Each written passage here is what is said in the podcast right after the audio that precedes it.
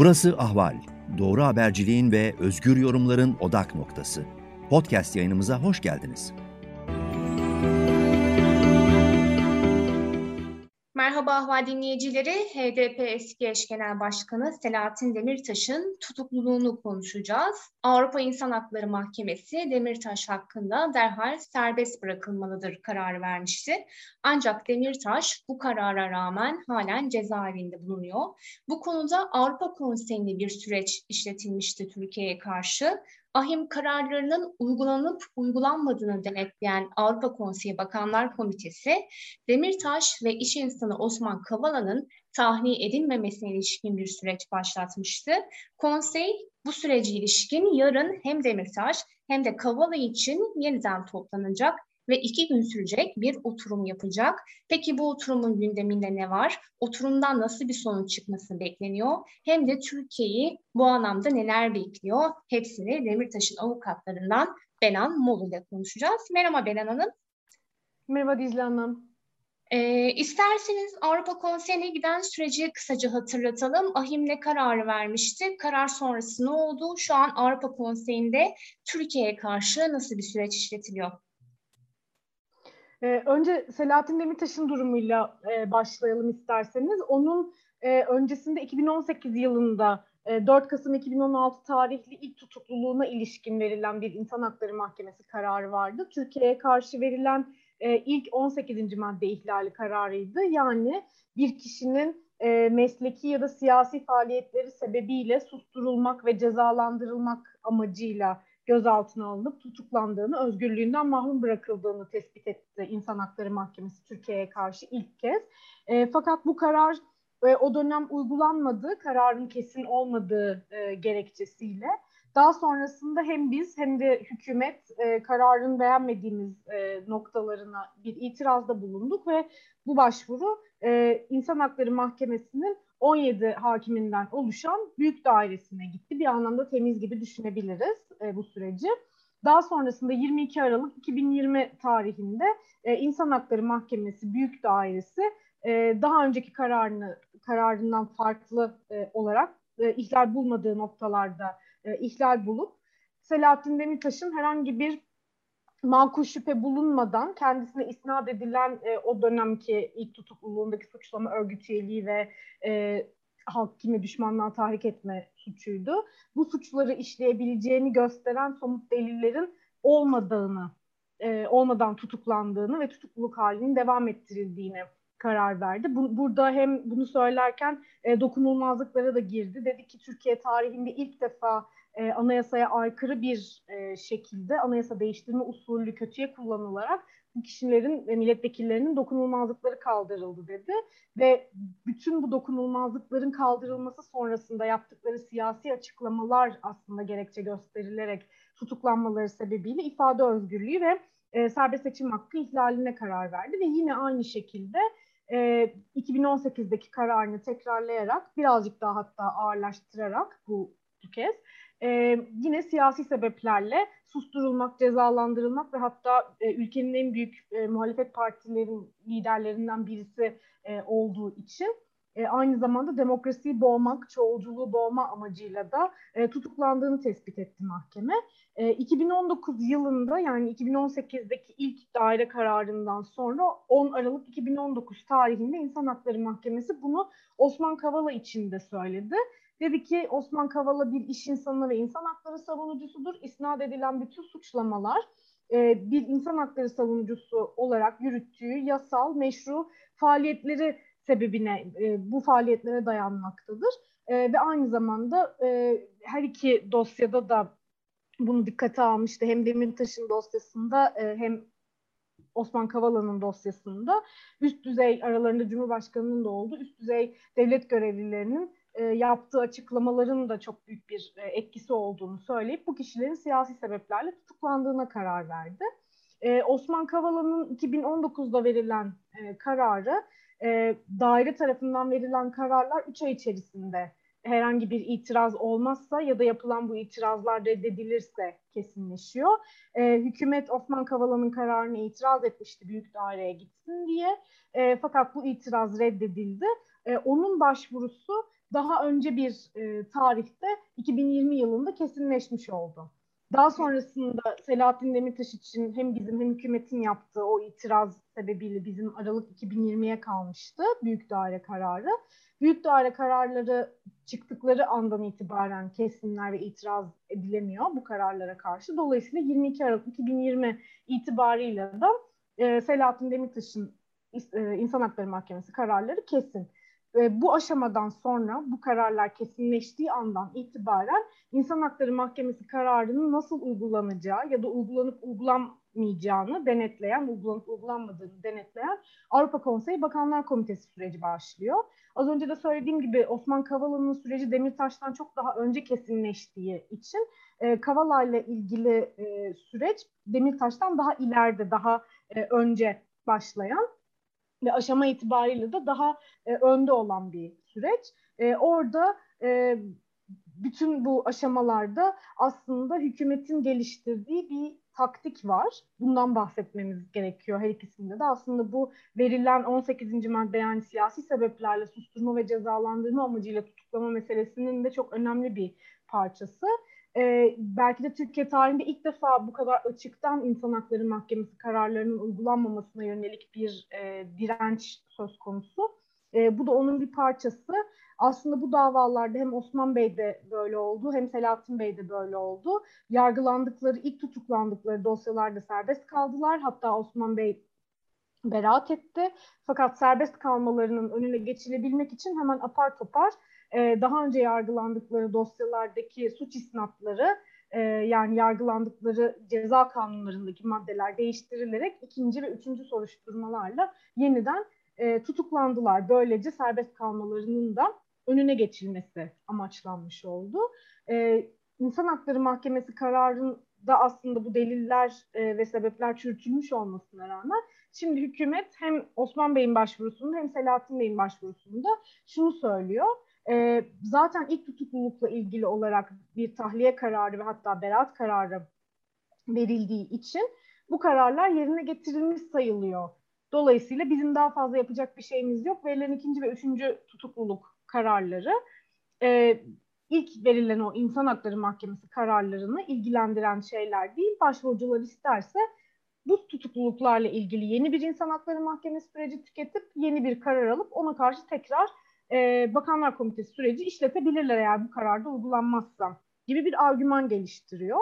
E, ama Bakanlar Komitesi şimdiye kadar e, bu argümanı her iki e, başvurucu bakımından da kabul etmiş değil ve e, iki başvurucunun da tahliye edilmesi konusunda e, ısrar ediyor. Sadece bu başvurunun yani yarın e, görülecek olan, yarın başlayacak olan oturumun e, biraz daha hem Osman Kavala açısından hem Selahattin Demirtaş açısından e, biraz daha farklı bir önemi olacak. Ama şimdiye kadarki bütün bu süreçte Bakanlar Komitesi ikinci tutukluluk kararlarının e, ilk tutukluluğun bir devamı niteliğinde olduğunu zaten e, Selahattin Demirtaş açısından bu büyük daire kararında da açıkça belirtilmiş durumda. E, kararda zaten bu da söyleniyor her ne kadar ilk dosyada tahliye edilmiş olsa da ikinci tutukluluk ilk tutukluluğun bir devamı ve bu tutukluluk kararında da derhal tahliye kararı verilmeli e, diye İnsan Hakları Mahkemesi'nin çok açık bir e, hükmü var kararın içerisinde. Hem değerlendirmeleri hem de buna yönelik açık bir talebi var. E, Bakanlar Komitesi de hep bu taleplerini yani özellikle tahliye taleplerini e, dile getiriyordu ama işte bu tarih itibariyle maalesef her iki kararda uygulanmış değil. Anladığımız kadarıyla Avrupa Konseyi'nin e, gündeminde he, hem Demirtaş hem de Osman Kavala'nın e, senkronize bir şekilde nasıl cezaevinde tutmaya devam edebiliriz yönünde Türkiye'nin e, uygulamasını sanırım e, daha çok gündeme tutacak ve bu konuda e, bir e, görüş verecek anladığımız kadarıyla.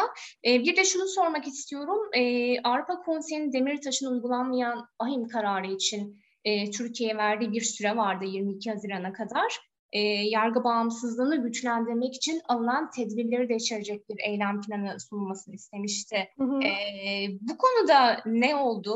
Bunu biraz hatırlatabiliriz. E, henüz henüz bir şey olmadı. E, şimdi şöyle bir süreç işliyor Bakanlar Komitesi'nin e, önünde. E, iki türlü e, önlem var aslında. Bir tanesi bireysel önlemler, bir tanesi de genel, genel önlemler. Bireysel önlemler daha ziyade sadece başvurucuyu ilgilendiren önlemler. İnsan Hakları Mahkemesi kararı uyarınca serbest bırakılması olabilir. Bu tazminat hükmettiyse mahkeme bu tazminatın ödenmesi olabilir. Yeniden yargılamaya yol açacak bir karar verdiyse bu yeniden yargılanmanın yapılması olabilir. Yani daha çok başvurucuyu ilgilendiren bireysel alınacak olan sonuçlar bunlar. Ee, Osman Kavala ve Selahattin Demirtaş açısından e, tazminat hükmedilmişti. Bu tazminatlar yatırıldı fakat bireysel önlemlerin gerçekleşebilmesi için tahliye edilmeleri gerekiyor. Dolayısıyla bu şart hala gerçekleşmiş değil. Bir de genel önlemler var. Bu mahkeme kararlarında mahkemenin tespit ettiği e, sadece başvurucuyu değil bütün geneli ilgilendiren yani onlarla aynı durumda olan ya da o ülkedeki kişileri ilgilendiren e, bir süreç e, olabilir. Yani bir önlem alınması olabilir. Mesela e, hem Demirtaş açısından hem Kavala açısından düşünecek olursak burada çok ciddi bir e, yargı bağımsızlığı ve tarafsızlığı meselesi vardı. Çünkü siyasi sebeplerle aslında e, yerel mahkemeler, Anayasa Mahkemesi de dahil olmak üzere başvurucuların cezaevinde tutulması için bir e, çaba sarf ediyorlar ve sonuçta bu kararları yerine getirmiyorlar. Dolayısıyla burada yargı bağımsızlığı ve tarafsızlığı ile ilgili bir e, önlem alınması gerekecek bu kararların yerine getirilmesi için. Ya da Demirtaş'ta mesela Türk Ceza Kanunu 314. maddesinde düzenlenen örgüt üyeliği suçunun kanuni e, olarak öngörülemez olduğunu, çok geniş yorumlandığını söylemişti. E, dolayısıyla burada bir kanun değişikliğinin yapılması gerekecek gibi bir takım böyle genel önlemler var. Bunlarla ilgili hükümetin bir 6 ay içerisinde bu karar kesinleştikten sonra 6 ay içerisinde bir eylem planı sunması gerekiyor. Biz bu kararın e, öngördüğü, gerektirdiği e, bu şartları gerçekleştirmek için şunları şunları yaptık gibi. Osman Kavala da bu e, eylem planı daha öncesinde dediğim gibi süreç orada daha e, önce başladığı ve daha önce ilerlediği için Orada bir eylem planı sunulmuştu. Orada genel olarak ağırlıklı olarak çıkartılan insan hakları eylem planına atıf yaptı hükümet. Biz böyle değişiklikler yaptık e, mevzuatta diye. E, bu bağlamda bu 6 aylık süre içerisinde 22 Haziran'a kadar e, hükümetin Demirtaş başvurusunda da bir eylem planı sunması gerekiyordu. E, ancak henüz bize e, ulaşmış, Bakanlar Komitesi'nin sitesinde vesaire de yayınlanmış bir e, eylem planı yok. Birkaç aylık bir e, uzatma olabiliyormuş bu eylem planlarının e, gelmesinde. Biz de bunu bekliyoruz şu anda. Peki e, bu adımın atılmaması ne ne demek olacak e, eğer bu e, önümüzdeki birkaç ay içerisinde bu konuda bir adım atılmazsa ve e, yarın ve iki gün sürecek, yarın başlayacak ve iki gün sürecek bundan siz nasıl bir sonuç bekliyorsunuz avukatı olarak? E, bizim açımızdan şöyle bir e, süreç vardı. E, burada hükümetin bu hükümet bu eylem planını sunmak e, zorunda. Yani böyle bir e, zorunluluğu var zaten Bakanlar Komitesi önünde. Sadece İnsan Hakları Mahkemesi'nde de olduğu gibi belirli bir e, süre talep etme imkanları var. Yani eninde sonunda bu eylem planı sunulacak ama biz de Osman Kavala'ya sunulan eylem planından farklı bir eylem planı beklemiyoruz açıkçası. Çünkü e, aslında varılan sonuçlar e, aşağı yukarı yani özellikle siyasi sebeplerle tutukluluk meselesi için neredeyse birbirinin aynısı. Yani birazcık daha ağır e, Demirtaş'ın e, kararı. Onun dışında da yine biz de şöyle kanun değişiklikleri e, yaptık ya da bununla ilgili şöyle çalışmalar yapıyoruz. Anayasa Mahkemesi böyle kararlar veriyor gibi daha genel bir e, cevap bekliyoruz Osman Kavala'daki eylem planında olduğu gibi. Yarın açısından daha doğrusu 14-16 e, Eylül'deki toplantıdan genel olarak beklentimiz de şu. E, Osman Kavala'nın e, sürecinde çok ciddi bir e, çağrı yaptı Bakanlar Komitesi. Bu Azerbaycan'daki e, İlgar Mamadoğlu sürecinden sonra ikinci kez yapılıyor. O açıdan e, çok tarihi ve e, önemli olacak hem Türkiye açısından hem de e, genel olarak diğer 46 Avrupa Konseyi üyesi ülke açısından. Çünkü e, Bakanlar Komitesi artık şöyle bir imkana sahip. Eğer bir devlet e, sistematik olarak insan hakları mahkemesi kararlarını uygulamayı reddediyorsa, buna bir direnç gösteriyorsa, e, üçte iki o çokluğu sağlayabilirse eğer bir devleti yani sistematik olarak mahkeme kararlarını uymayı reddeden bir devleti yeniden insan hakları mahkemesine şikayet edebiliyor. Bu devlet senin verdiğin kararı uygulamadı. Dolayısıyla artık benim yapabilecek bir şeyim yok. Top yeniden sende deyip insan hakları mahkemesine bir şikayet mekanizması, bir ihlal prosedürü başvurusunda bulunabiliyor. Bunun da bu da normal şartlarda işte ilk defa e, İlgar Mamadov'un dosyasında Azerbaycan'a karşı olmuştu muhalif bir e, siyasetçi ve insan hakları savunucusuydu Mamadov. E, 2013 yılında tutuklanmıştı.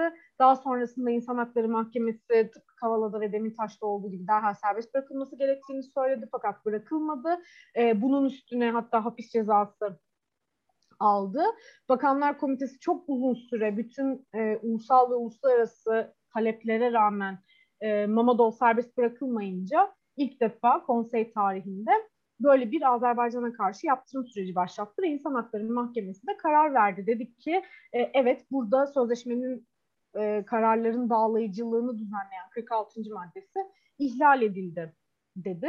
E, bu yol aslında devletlerin e, üyeliklerinin sona erdirilmesinden askıya alınmasına ya da oy kullanma haklarının geçici ya da e, hani belirli bir süreliğine e, alınmasına kadar gidebilecek çeşitli yaptırımlar öngören bir yol. E, ve geçen oturumda, Haziran ayındaki oturumda Osman Kavala ile ilgili alınan e, yanlış hatırlamıyorsam beş tane e, Bakanlar Komitesi kararı ve bir de tavsiye kararı, bir ara kararı vardı. Kavala'nın derhal serbest bırakılması gerektiği konusunda. E, bu kararlar bu zamana kadar yerine getirilmediği için ilk kez böyle bir başvuru yoluna gidilebileceğine dair bir uyarıda bulunuldu Türkiye'ye karşı Haziran oturumunda. E, o yüzden şimdi e, uluslararası insan hakları örgütleri de çok ciddi şekilde e, bu yönde talepte bulunuyorlar Bakanlar Komitesi'ne ve genel olarak hani Avrupa Konseyi organlarına.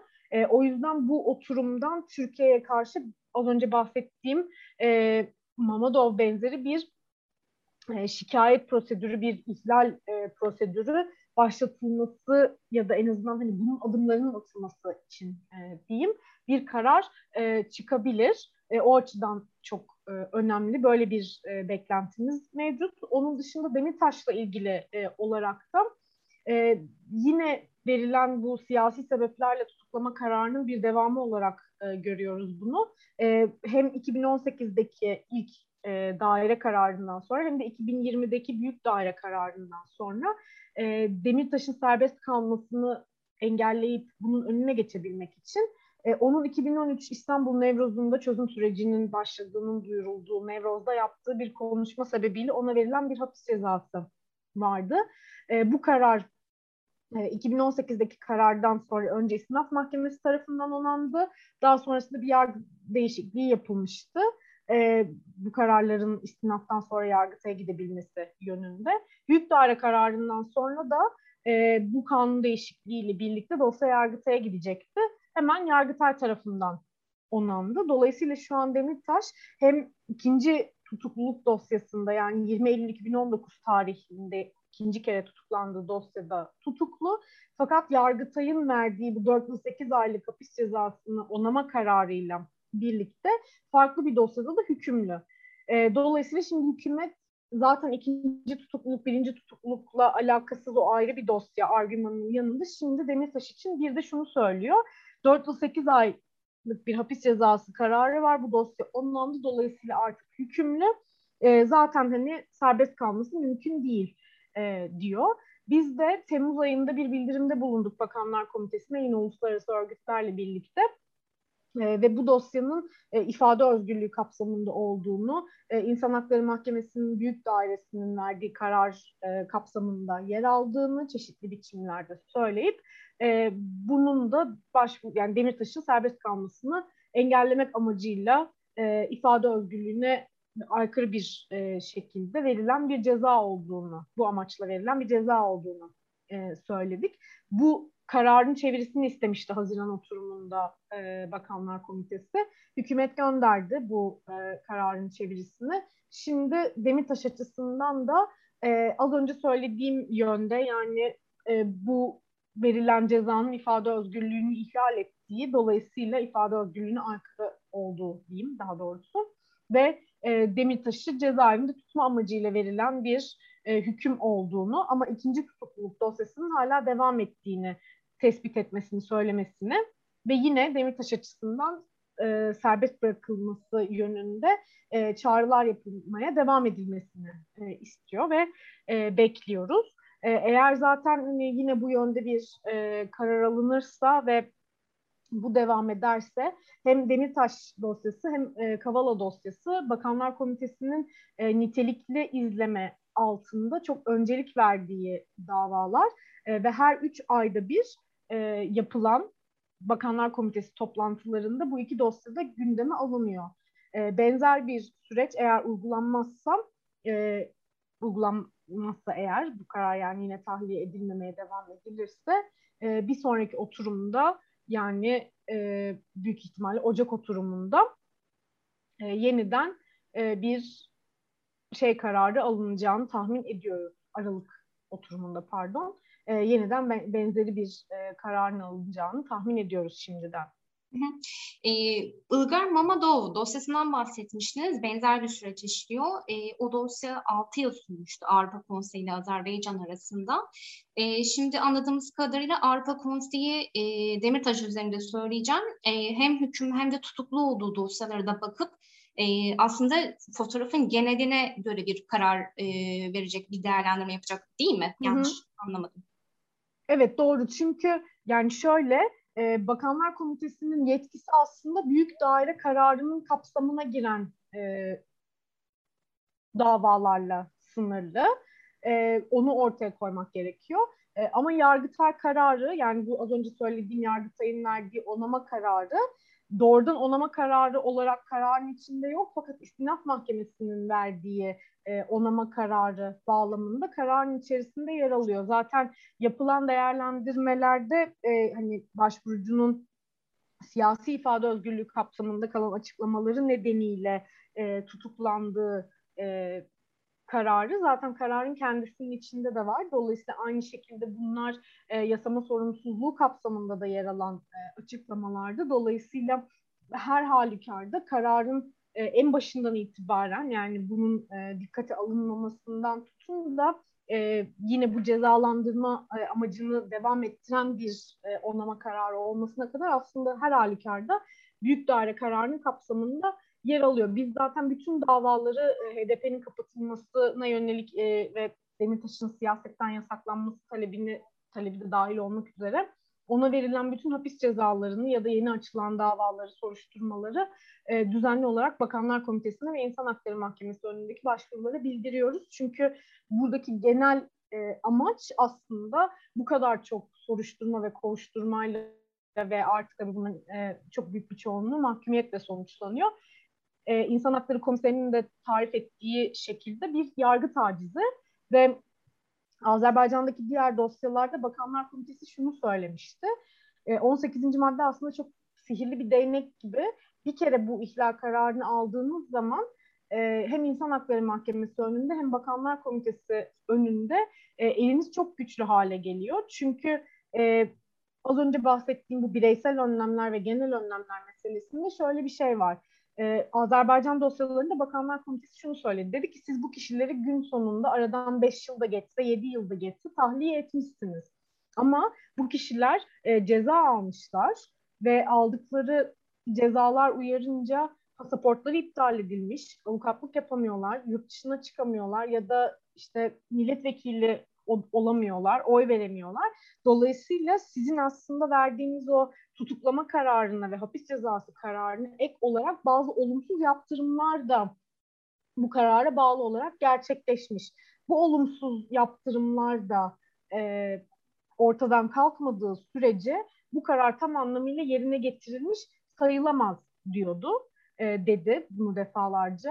E, o yüzden biz de sürekli bunu dile getiriyoruz Avrupa Konseyi'nin çeşitli organlarının önünde. E, bu yaptırımların hepsinin tamamen ortadan kalkmadığı sürece tahliye kararı, beraat kararı, e, onun dışında işte e, avukatlığa dönmesi, siyasette katılabilmesi yeniden gibi hepsi bir bütün olarak sağlanmadığı sürece büyük daire kararı hiçbir zaman tam anlamıyla e, uygulanmış sayılmayacak. Evet, e, az önce bahsettiğiniz konuların e, bir sonucu olarak da e, Azerbaycan e, Mamadov'u e, mahkumiyet kararını e, bozmak durumunda kalmıştı. E, şimdi hı hı. bu e, benzer süreçten yola çıkarak e, Türkiye'nin tüm bu e, yaptırım olasılıklarına karşı siz e, yine de e, kararında direnmesini bekliyor musunuz yoksa e, başka bir sonuç bekliyor musunuz?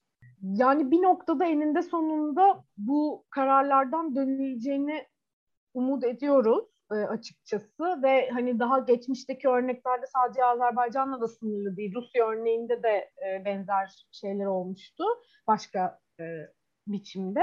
E, ve en nihayetinde gün sonunda bu kararlar bir şekilde uygulanmak zorunda kalınıyor. Ama aradan geçen çok uzun bir süre var. Şimdi Kasım ayında yani yaklaşık iki ay sonra Selahattin Demirtaş beş yıldır cezaevinde olacak. Bunlar hiçbir suç işlemeyen sadece siyasi ifadeleri ve mesleki faaliyetleri sebebiyle ya da insan hakları faaliyetleri sebebiyle cezaevinde kalan insanlar için yani orada haksız yere kaldığınız her bir süre zaten uzun tutukluluk gibi e, ve 5 yıl çok uzun bir süre. Aynı şekilde Osman Kavala da 1400 e, gündür e, içeride. Dolayısıyla bütün bu haksız tutuklulukların elbet bir gün sona ereceğinden eminiz. Bakanlar Komitesi kararıyla, İnsan Hakları Mahkemesi kararıyla belki hani bunlara bile gerek kalmadan e, yani bu yaptırım sürecine gerek kalmadan belki bir Anayasa Mahkemesi kararı ya da doğrudan yerel mahkemenin kararıyla e, ama çok yakın bir zamanda böyle bir beklentimiz en azından e, Demirtaş açısından söyleyebilirim. Çünkü hükümlü olduğu bir e, dosya da var. Orada Anayasa Mahkemesi farklı yönde bir yani ihlal kararı almadığı e, sürece yakın vadede en azından böyle bir e, niyet beklemiyoruz ama eninde sonunda e, böyle bir karar alınacak. Umalım ki daha da bu haksız tutukluluk daha da e, uzamasın. Bir an önce sona ersin her ikisi için de. Hatta tüm e, bu sebeple yargılanan herkes için. Özgürlüğünden alıkonulan herkes için. Evet, çok teşekkür ediyorum Benen Hanım katıldığınız için, değerli görüşleriniz için. Ben teşekkür ederim. Sağ olun.